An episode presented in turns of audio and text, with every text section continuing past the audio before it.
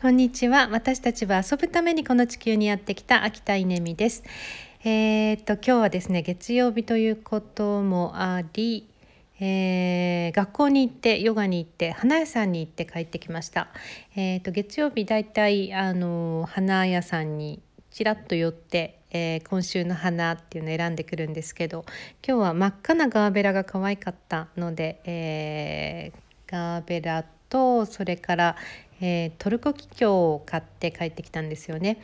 で生けてたら庭にアジサイが咲いてるじゃんってもうねアジサイもいいですよね。えー、ということでアジサイもちょんちょんと切って、えー、結構豪華なあの花が生けられております。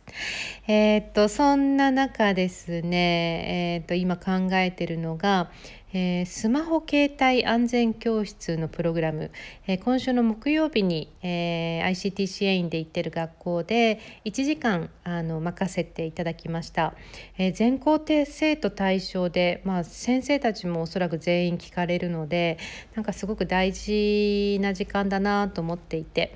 えー、さらにこれ毎年やってるっていうことなので、えー、と3年生は3回目聞くことになるってことですよね。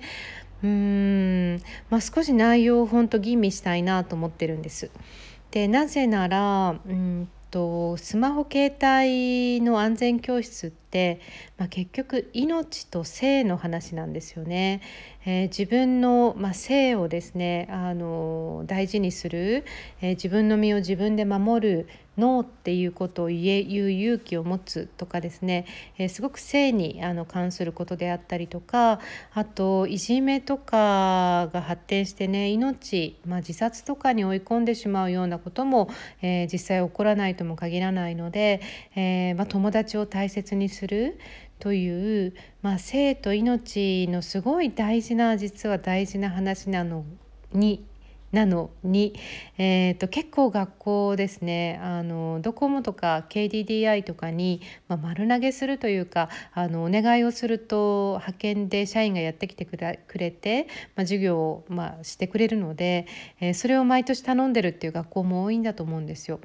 でもいやこれってすごい大な大事なんじゃないの？とあの思って、まあ、私はあの立候補したんですけど。私やらせてほしいって。で、えー、と今年やらせていただいてでなんかねこれ横展開するべきじゃないかな。